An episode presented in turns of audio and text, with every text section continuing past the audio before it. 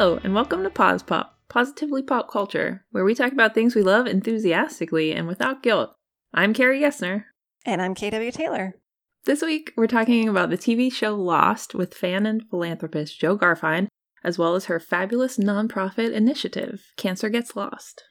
And this episode is in honor of my dear friend Jesse Lunsford, who sadly passed away earlier this year. Jesse was a huge Lost fan. So this one is for you. I miss you. We had a great convo with Jo, so I hope you all enjoy it, and I hope we were able to honor Jesse in a small way. Thank you.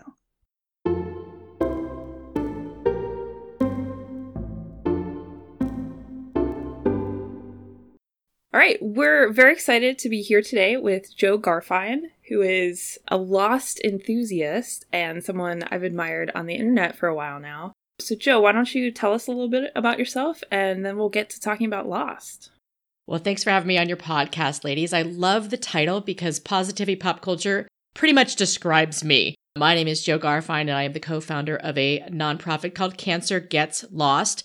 We collect entertainment memorabilia, try to get it signed, and auction it off and donate all the proceeds to various cancer charities. And I'm a huge Lost nerd, but I'm also a pop culture nerd, and I watch too much television. Wonderful. Thank you so much for being with us. I think we all do, especially Yes. now. Yes. I wanted to ask Carrie, so you were not necessarily a big Lost person coming into this, but did you have a chance to watch the pilot? I did, yes. I actually watched it, watched the first like five episodes when I was in college, like right after the first season had come out. And I didn't get into a lot of things in college because I was very busy. But I Mhm. remember not really caring for it. But I watched this pilot and I was like, wow, this is very exciting. So I think I'm going to watch some more. Excellent choice. and so I watched it when it was on, and I was a very, very avid fan. Maybe not as big a fan as Jo, but still very, very, very into it. How did you get into it, Jo? You know, I accidentally watched episode five, I believe, or four, uh, which is the John Locke infamous episode. And if you don't know the show, it may not make sense to you, but that's the show that's sort of the episode that hooked everybody in. hmm I watched it, I happened upon it, and I thought, well, this is really interesting. And I went back, and back in the day, it wasn't available on repeats. You had to buy it on iTunes, and I watched it from the pilot on, and I was just hooked, and my brain reacted in a way it has never reacted to television before. It has since. I now have the same applications in my brain for Westworld, but there was something about the the world that they built on and off the island, the characters, the development of the intermingling stories that it sort of changed the television landscape with the flash forward, flash sideways nature of it. And again, I might be talking gibberish for those of you who don't watch Lost, but here's me encouraging you to pick it up in your spare time during this quarantine. Well, it is easy to watch right now. It's available on Hulu streaming and on IMDb, which is a free streaming service. So it's with commercials in both of those places, but it is easy to stream right now if you have access to one of those, as well as available on old school DVD if you want to go that route. I have several of the seasons on DVD actually, but when I rewatched the pilot, I watched it on Hulu because it was actually easier to stream it, even with commercials, than to walk into my attic and get my DVDs out. That is fair, although I recently also rewatched Lost on Hulu and noticed that there are some scenes they cut out of early that are on the Blu ray and the DVD. I don't know if it was for timing or they were licensing music rights, Oh. but there was a little bit different. Even the finale, which blew my mind, there's some stuff that they missed. So for those who are purists, Oh. definitely pick up uh, an old school piece of media called a DVD. That is really good to know. Yeah. Oh my gosh, that's so frustrating. But, you know, that that sadly happens. Streaming rights are different than DVD rights. So exactly. It's still very enjoyable, don't get me wrong. So do it was just one of us want to give like a very very brief synopsis of just the basic like what is the show about to kind of give it broad strokes plot summary of maybe just the first episode to give people an idea of what it's about if they don't know already. Well, you know, at, at its core, Lost is about a group of strangers who literally get on an airplane, as people used to do pre COVID, uh, in a packed flight to a destination. This particular flight did not make it to its destination. It did crash over a mysterious island. And when I say mysterious, it's because they get there and there are not necessarily signs of life of humans, but there's um, some kind of seemingly supernatural sci fi element to the island. And it's not a cheesy magical element. I would say it's one of the more intriguing pilots ever made. Mhm. The dynamic between the passengers that, that and their relationships quickly quickly diverge and I think that just sort of the character and world building in the first 2 hours of that television show set the stage for what turns out to be, you know, 120 hours of an incredible journey. Excellent. That's perfect. Yeah. And you made reference earlier to the flash forward, flashback, flash sideways. Can you give just those? Because that's a huge element of it. What what does that actually refer to?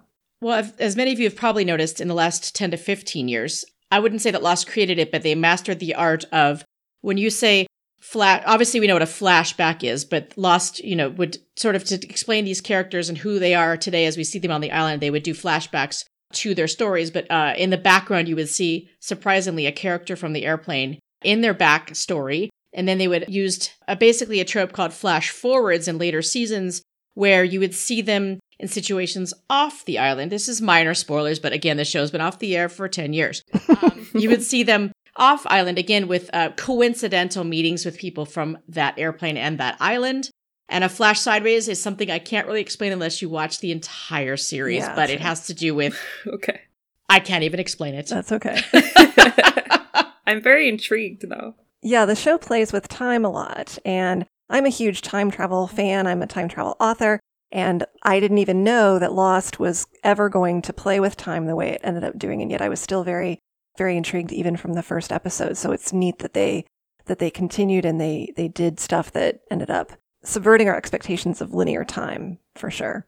Yes, I would say they played around with time in a way that wasn't quote unquote wonky, that wasn't intimidating. A lot of people, I think, aren't interested in time travel if it's all over the map. I think a lot of people struggle with Westworld because it is so nonlinear and you really need to put the mental work forward to put the puzzle pieces together. Mhm. Lost presented it in a way that was more palatable and I think easier to follow. Yes, for sure.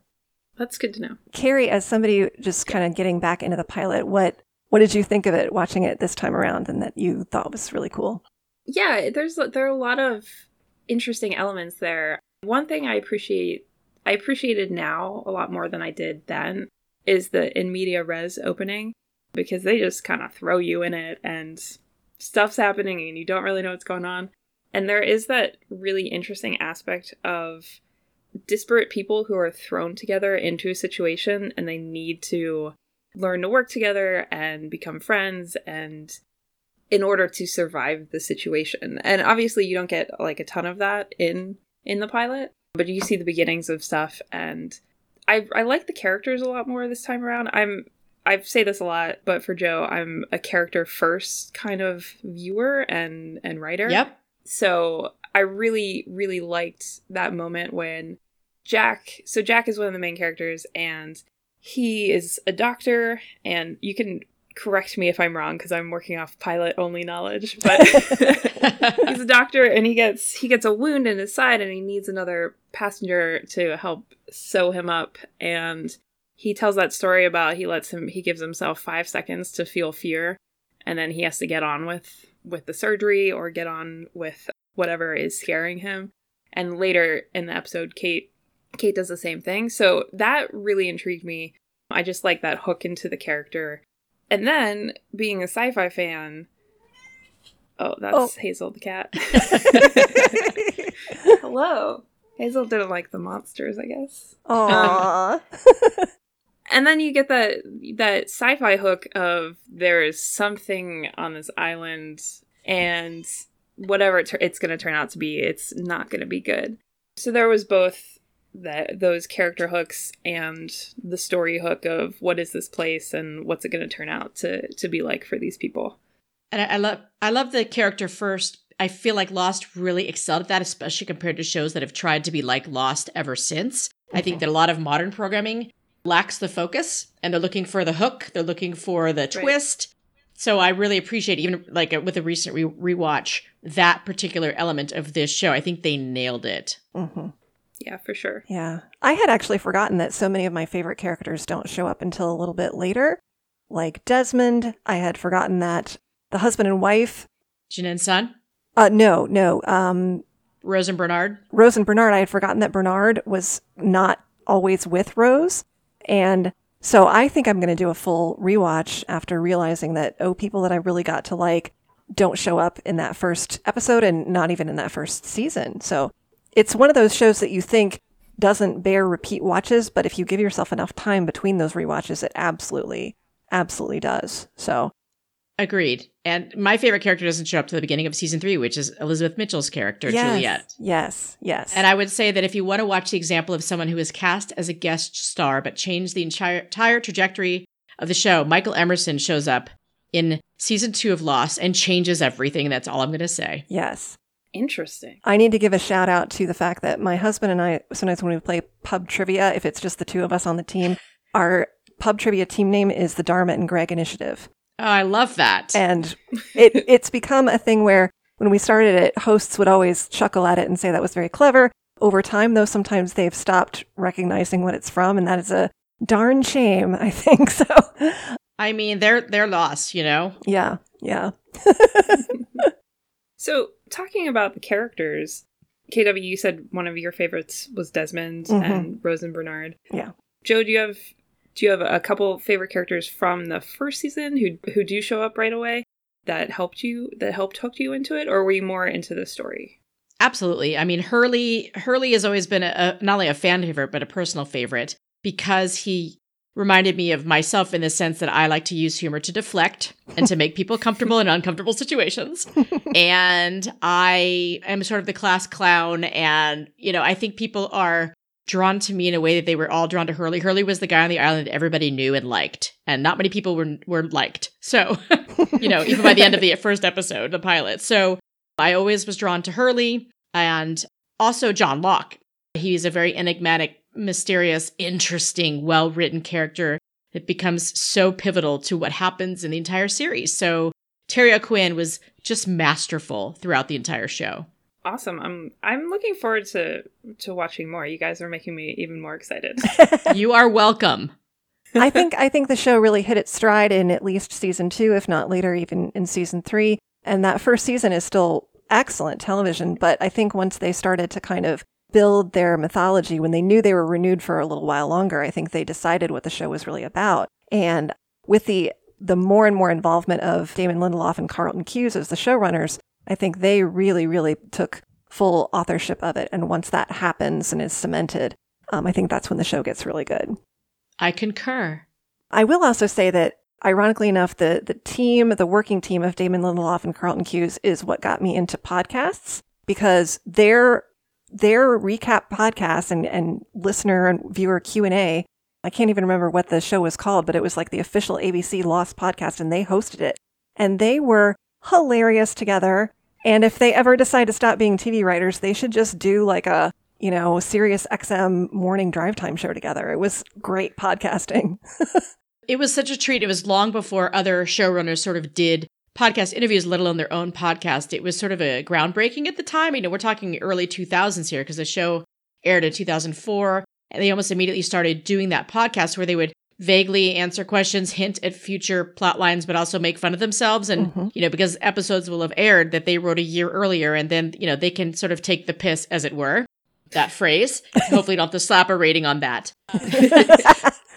But Damon and Carlton are, are extraordinarily generous, intelligent human beings. They have been nothing but wonderful. They've been supporting Cancer Lost since day one and really donated truckfuls of items to help people with cancer. So, I mean, they, I'm obviously biased. I, I watch and enjoy all of their other shows since I think Watchmen's one of the best one season shows in the history of television.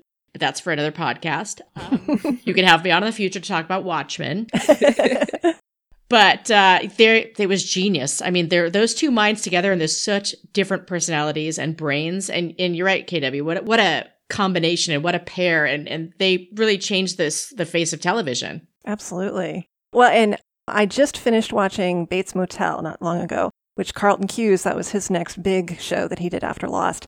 And the tone is very lost, but it also it's a much darker show. Yes, So I think we can see who based on what else they have done, who was kind of the the dark mythology guy and who was kind of the heart and comedic relief guy. And yet they were both obviously influenced by the work of J.J. Abrams, who was like the the initial co-creator, um, who had done Alias and went on to do Star Trek. And the combination of all of those sensibilities just came together as total magic. But I do appreciate that in Bates Motel we see Nestor Carbonell come back, who was another of my favorite later characters of the mysterious Richard, or or as the fans would call him, Guy Liner. I did I did appreciate his Guy eyeliner. But there's so many iconic characters in Lost that fans latched onto with little nicknames. I think Sawyer was always a fan favorite, and Desmond, Hurley. Just if you like ensembles, this is just the ultimate ensemble series.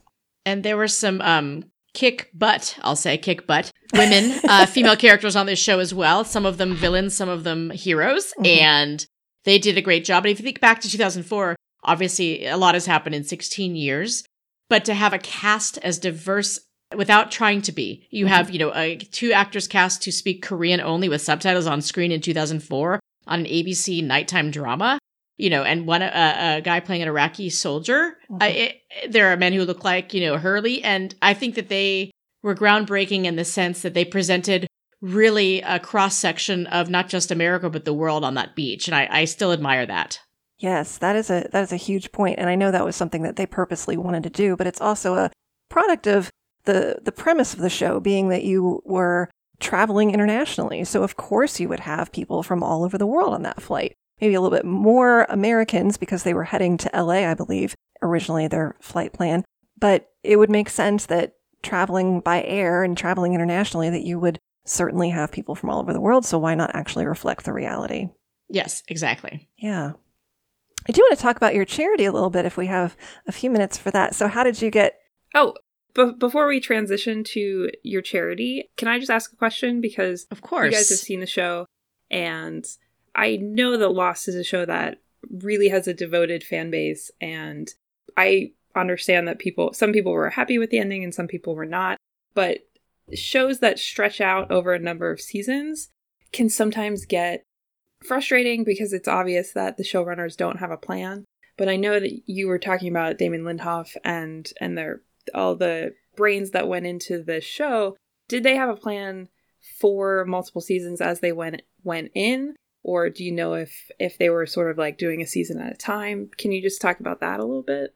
They had a vague overview and i believe a whiteboard that was literally behind lock and key uh, for six seasons on the lot in burbank california. And they obviously had to make some alterations along the way. There is an actor who um, shows up in season two and leaves in season three because he didn't want to be on the show anymore. And they it completely changed that trajectory understandably to a different character that being said there was a huge writer strike, as you know, in 2007, and that was during season three. And right. so that is when Damon and Carlton negotiated with ABC. They said, We have an ending, and it would be a six season total. They were in the middle of it in season three, and ABC loved their idea and signed on. And to me, that's when the pace really took off. I love the show, but seasons three through six are my favorite. And I think it's because of the acceleration toward the end. Awesome. Okay, that's really cool to hear. Yeah. And now, sorry, K Dubs, if you would like to transition. well, actually, before we do that, I, I do want, without actually spoiling our listeners on the ending, because it is, or Carrie for that matter, yes, controversial. I'd like to know what your basic feeling of the ending was. If you liked it, if you thought it was appropriate, if it disappointed you, etc. I found the end of Lost to be tremendously satisfying. And while I won't call it the perfect finale, which I think Six Feet Under still has the perfect finale, um, I believe that as someone who is a dedicated and not a casual viewer, but an actual dedicated viewer, I think casual viewers were upset because they needed certain answers, but they actually did provide the answers. Mm-hmm. There were a lot of mysteries. Most of them were actually subtly solved mm-hmm. throughout the series. I found it on an emotional level to be the most satisfying finale ever. And uh, of course, I spent six years, you know, writing and talking about the show and in various capacities. And so I had a connection to it that was unusual and it continues to be. But I would say that dedicated fans found it deeply gratifying. Well, and I would agree. Nice. And I, I feel similarly. And I've, I've heard lately that people who binge it, who were not watching it week to week, find the ending now, if they're watching it for the first time, pretty okay mostly right. because you're getting you're not having that like super anticipation and so it just sort of flows into itself the other ending of a show that i think people had such similar issues with was the ending of battlestar galactica the newer version and i yes. felt similarly fine with it because they actually if you listened to what the characters were saying it actually completely answered some things that were previously up in the air or promises that were made it just fulfilled them. And I think people are waiting so much for a twist or a, a strange, like out of left field answer, but that's not what these character driven ensemble shows, even if they are science fiction, aren't necessarily really about those mysteries. They're about the human journey and the philosophy of it. And I think those promises were absolutely made and that followed through on what they said they were going to do. I totally agree. We we are very much on the same page about BSG as well. Good. I mean, honestly, compared and now with the um, somewhat disastrous final few episodes of Game of Thrones, and I was a big fan. Didn't read the books, but what they, you know, spoiler did with the Khaleesi, I think sort of marred what was otherwise an, a terrific final season and overall show. Mm-hmm. It really made people re-examine Lost and go, you know what, the Lost finale wasn't that bad. Which makes me laugh because it really wasn't. well, it's also interesting because Game of Thrones is very much in this time period where well, showrunners and and writers and everyone is really reliant on twists. Mhm. And sometimes to the detriment of the show itself, because Yes. they'll throw some things in there out of left field so no one will guess it, but then it just doesn't make any sense. Mhm. So it's inter- it's cool that Lost came sort of before that shift, I think. Yeah. If is that right? I would, I would say, yes yeah. because none of the twists felt shock value. It just sort Yeah. of they felt more organic to the story and plot. hmm Well, I think that it, it did have twists, little twists as it went. There is a twist with John Locke that you find out very early on, the one, the episode that you made mention of.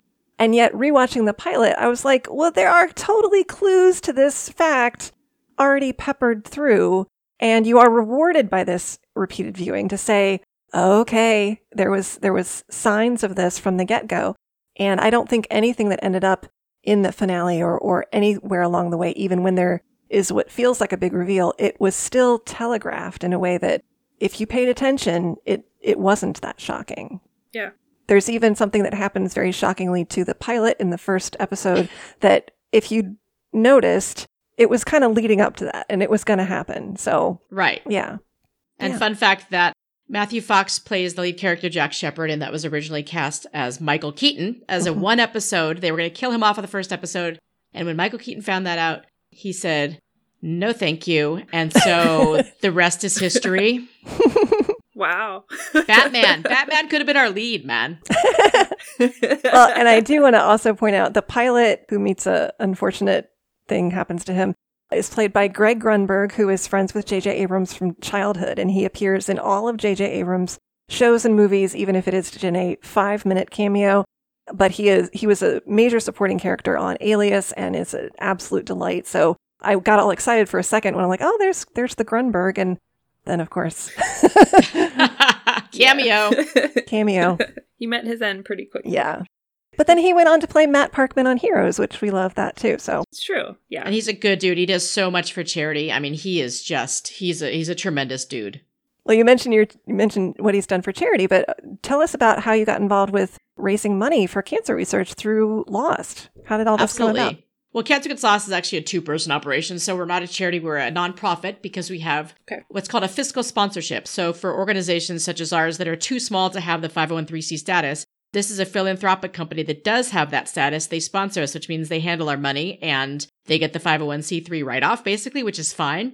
But that way we don't we don't have to handle anything but the actual item inventory and the auctions themselves, which I prefer. But long story short, a, fellow Lost fan and I met at the official Lost auction in 2010 when ABC auctioned off everything. And as fun as it was to attend and not be able to buy anything because of the outrageous prices, none of that money went to charity. And we were sort of surprised, but also inspired. At the time, I had uh, a young friend with brain cancer and I was going to do a fundraiser.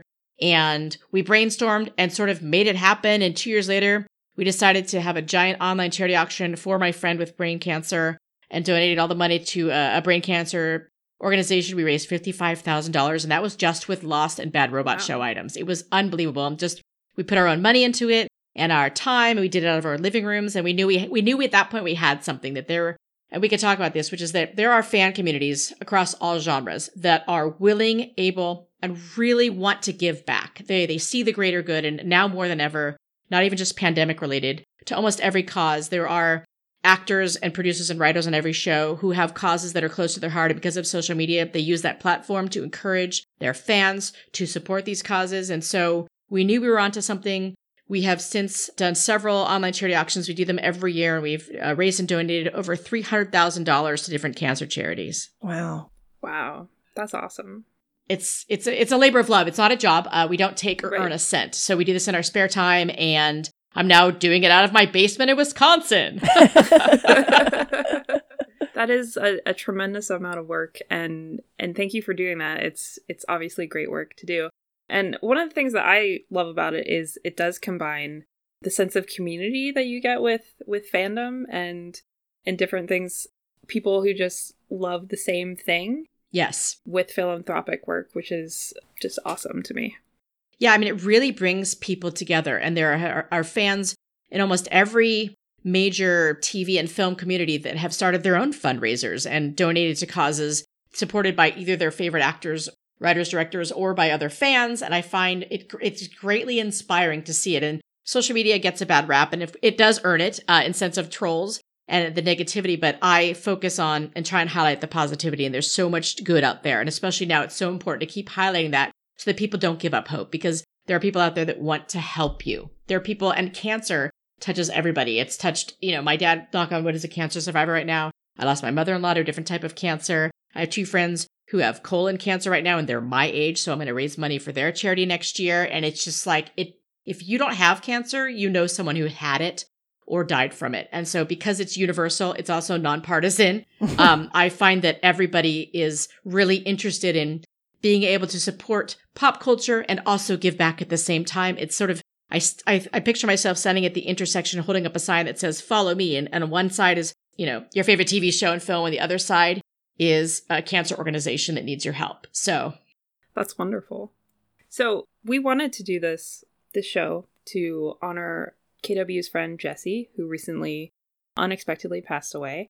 So I I don't have a specific question for this, but I thought we could just talk a little bit about how you know the things we love in pop culture can help us through tough times and just they can help us deal with grief and and different negative emotions like that and turn them into something a little bit more positive. Absolutely. I think that pop culture, whether it's your favorite TV show your, your favorite musician, songs, uh, films, I think that provides such a great escape. And especially, obviously, during the, the pandemic. Let me go back a step and say that my condolences, my heart goes out to his family and friends. I can't even imagine what that what that's like, especially this year. Thank and you. so I hope that our lost conversation, I know he was a lost fan, I hope that we can honor him this way. And I think that people who are grieving tend to go and listen to their favorite al- albums over and over again and rewatch their favorite shows because it provides them a sense of comfort. Maybe they relate to a character. Maybe there's a storyline that touches home in a way that doesn't cause them any grief. You know, maybe it brings them joy, even if it's just a spark of joy for a half hour. And I think the key word is escape. And especially now with the pandemic, I think a lot of people are rediscovering and discovering how to get through this through pop culture. Thank you so much for all that. And I, I completely agree. I think that, you know, it became even more important for me to try to cover on this show some of the things that my friend liked and uh, as a way both of of honoring his memory and also sharing in something that that he liked. A friend of mine is reading one of his favorite novels right now on purpose as a as a way to honor him. So, but it, you know, any any show that we're experiencing with friends or family that we can't be with right now because of the pandemic, being able to connect with them about it even at a distance is is kind of fun and a comfort. I Carrie and I have been watching shows with our friend Rachel through text messages, doing it all together. And that's been really fun. And it can be, even though it's impossible to actually be together physically, it can be a fun way to still share something. And I think that pop culture is all the more important during this. And it's it's a comfort, the shows that are resuming production safely. And I'm sure that's a huge challenge, but it's also, I think they know that they're needed, perhaps now more than ever. Absolutely, the arts and honestly, these fan communities, these online, particularly, you know, some of us are lucky enough to meet people at conventions, but those aren't happening again for a Yeah. while. But these online fan communities, again, you get a bad rap for some of them, but that's such a minority of people who are trolls. I think that majority of fans who interact online, even if they read and lurk and don't participate, I think that they have such wonderful heart Mhm. and they're they have that shared love for a show, a character, a novel, a song, and I think that strong fan communities are keeping people afloat right now. Absolutely. And let me ask you this what else has gotten you through the pandemic in terms of other maybe more current pop culture texts, whether it be TV shows or movies or uh, music or something else? I mean, for me, it's always TV. So we finally finished and binged all of Schitt's Creek, which I think is one of the most delightful, heartwarming, hilarious shows ever made. Yes. I revisit Parks and Rec if I'm ever sad because that just show makes me laugh so hard, and I totally identify with Leslie Knope and her love of binders. um, same with Amy Santiago on Brooklyn Nine Nine. I have a thing. I'm a little organized. so for me, it's always television. We actually just finished our rewatch of The Sopranos, which is super dark. Mm. Um, and I always like to say, besides the uh, obvious racism and homophobia, it's a great show. okay. Okay. Aside from that, Meaning it's very dated in that yes, sense. yes, yes. Yeah. That being said, there's a certain, I just think it's brilliant storytelling and the familial relations. Again, I can't relate to it at all, but I think it's just fascinating. So that's, it's been a comfort to revisit shows. Uh, I did finish a Lost rewatch at the beginning of the year because I had a Lost specific auction, Mm. and that is always going to be a comfort. And I even now, I can go to a certain episode without having to watch it in a linear fashion. So that's nice. Mm. Not that there's a lot of uplifting episodes on Lost, but there are a few that do bring a smile to my face. So it is as long as people have that one thing that they can visit when they need it, I think that's important. Yeah, absolutely. Yes, I agree. I saw a lot of takes early on in the pandemic that just reinforced that we're turning to arts in in this I hate to say uncertain time. Yeah. but yeah, that's one of the things that we turn to when we need some sort of stability and some sort of comfort. And even I mean, now when we're so disconnected, it's for me especially it's stuff like pop culture that keeps me connected with people because i get to you know watch this thing with kw and be like did you love this episode? Or like what do you think about this? Or i'll read some of the same books as my friends and we'll talk about them online so it's just it's a really wonderful way to keep in touch with people in a way that's not just like how are you doing it's a pandemic and i just go to work and and stay at home all day you know Yes. yeah, so I think it's really important that, you know, we are turning to the arts and we just want to highlight that. And I think escapism gets a bad rap, but Yes. Mhm. I don't think it should, especially after this year. no. Agreed. The connective tissue here is nerd. Like it's it's nerd is the new cool. Like everybody has their favorite thing, and because of social media, you can share and enjoy that thing with other people. That's a connective tissue, and it's nerd. It's in our DNA, and you should be proud of it. You should embrace it. I think ultimately what this pandemic shows is that writers and teachers need to be paid way more than they are. And as someone Yep. who is both, I would love that double income, please. Amen, sister. and I also want to point out that I gave Lost a shot 10 years ago, maybe 15 I guess 15 years ago. Hmm. Wow. I don't know. Some amount of time ago. and didn't really care for it for whatever reason. And the reason I'm getting into it now is because of my connection with KW, who had a connection with Jesse. And I'm I already told you that I'm going to watch more episodes, so I think that's just it's one of the great ways of getting to know people even if people aren't here anymore Mhm. is consuming things that they really loved. Yeah. Absolutely. Trying to figure out what is it about that that made them so passionate. hmm That's the beauty of it. I think you'll find that when you'll think of Jesse when you watch the show, Yeah. which is beautiful. It is. I want to say too that years ago, I wanted to create a literature class for college undergrads based on the books that Sawyer was shown reading on Lost. Amazing. I think they, and I never ended up getting to do it, but it was, I think that everything about a piece of pop culture text, whatever format that is, the creator was very deliberate in what they chose to allude to. And Yep. when your friends are very deliberate in what they consume, that those are things you should pay attention to. And it is part of that person, the creator or the, or the consumer. It's part of their soul in a way. So, and I think that with such a philosophy driven show like Lost, that you can derive a lot of interesting ideas about, you know, life, the universe, and everything. Absolutely. Well said, my friend. Thank you. Well, do do we have any wrap-up thoughts? Watch Ted Lasso. if you have Apple TV, it is on the par of delightful of the Schitt's Creek once uh once upon a time. That's not the show I was talking about.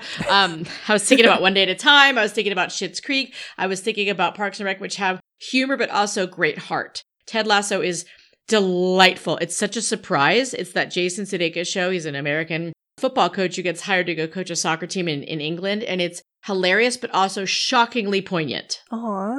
Okay. Yeah. I've never heard of it, so that's, that's There you really go. Cool. I'll put that on my list. There you go. Sounds super cute. Thank you. hmm So, right before we go, I know that COVID kind of put a halt on, and also moving put a halt on Cancer Get Lost Gets Lost stuff. But do you have an auction coming up that you want to plug, or also if you want to share where people can find you on the internet?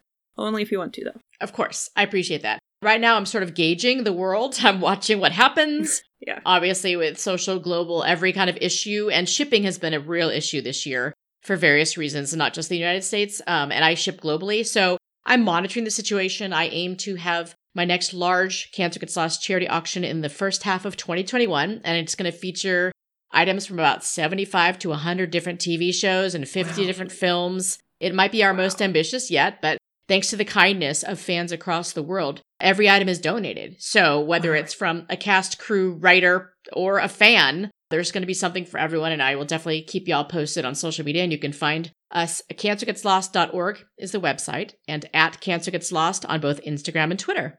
Awesome. And I'm at Jopinionated. So if anyone wants to follow me, the word opinionated with a J in front of it. Okay, awesome. Thank you so, so much for being here and for coming on and talking about something you love with us. Well, thank you for having me. It was a great pleasure. And I hope that we can honor Jesse and his memory by encouraging others to also watch what he loved so much. Thank you. Thank you. That was so great. It was wonderful to meet her. She's fantastic, and I'd love to have her back anytime. Next time, we'll bring you our annual holiday show full of fun holiday things. Our theme music is by Joseph McDade You can find me on Twitter at KW Taylor Writer, and me on Twitter at Carrie Gessner. and you can find us together on Twitter at Pause Pop Podcast. If you'd rather email us, you could do that at positivelypopculture at gmail.com. Thanks for listening. Stay healthy and safe, and join us next time for another episode of Pause Pop.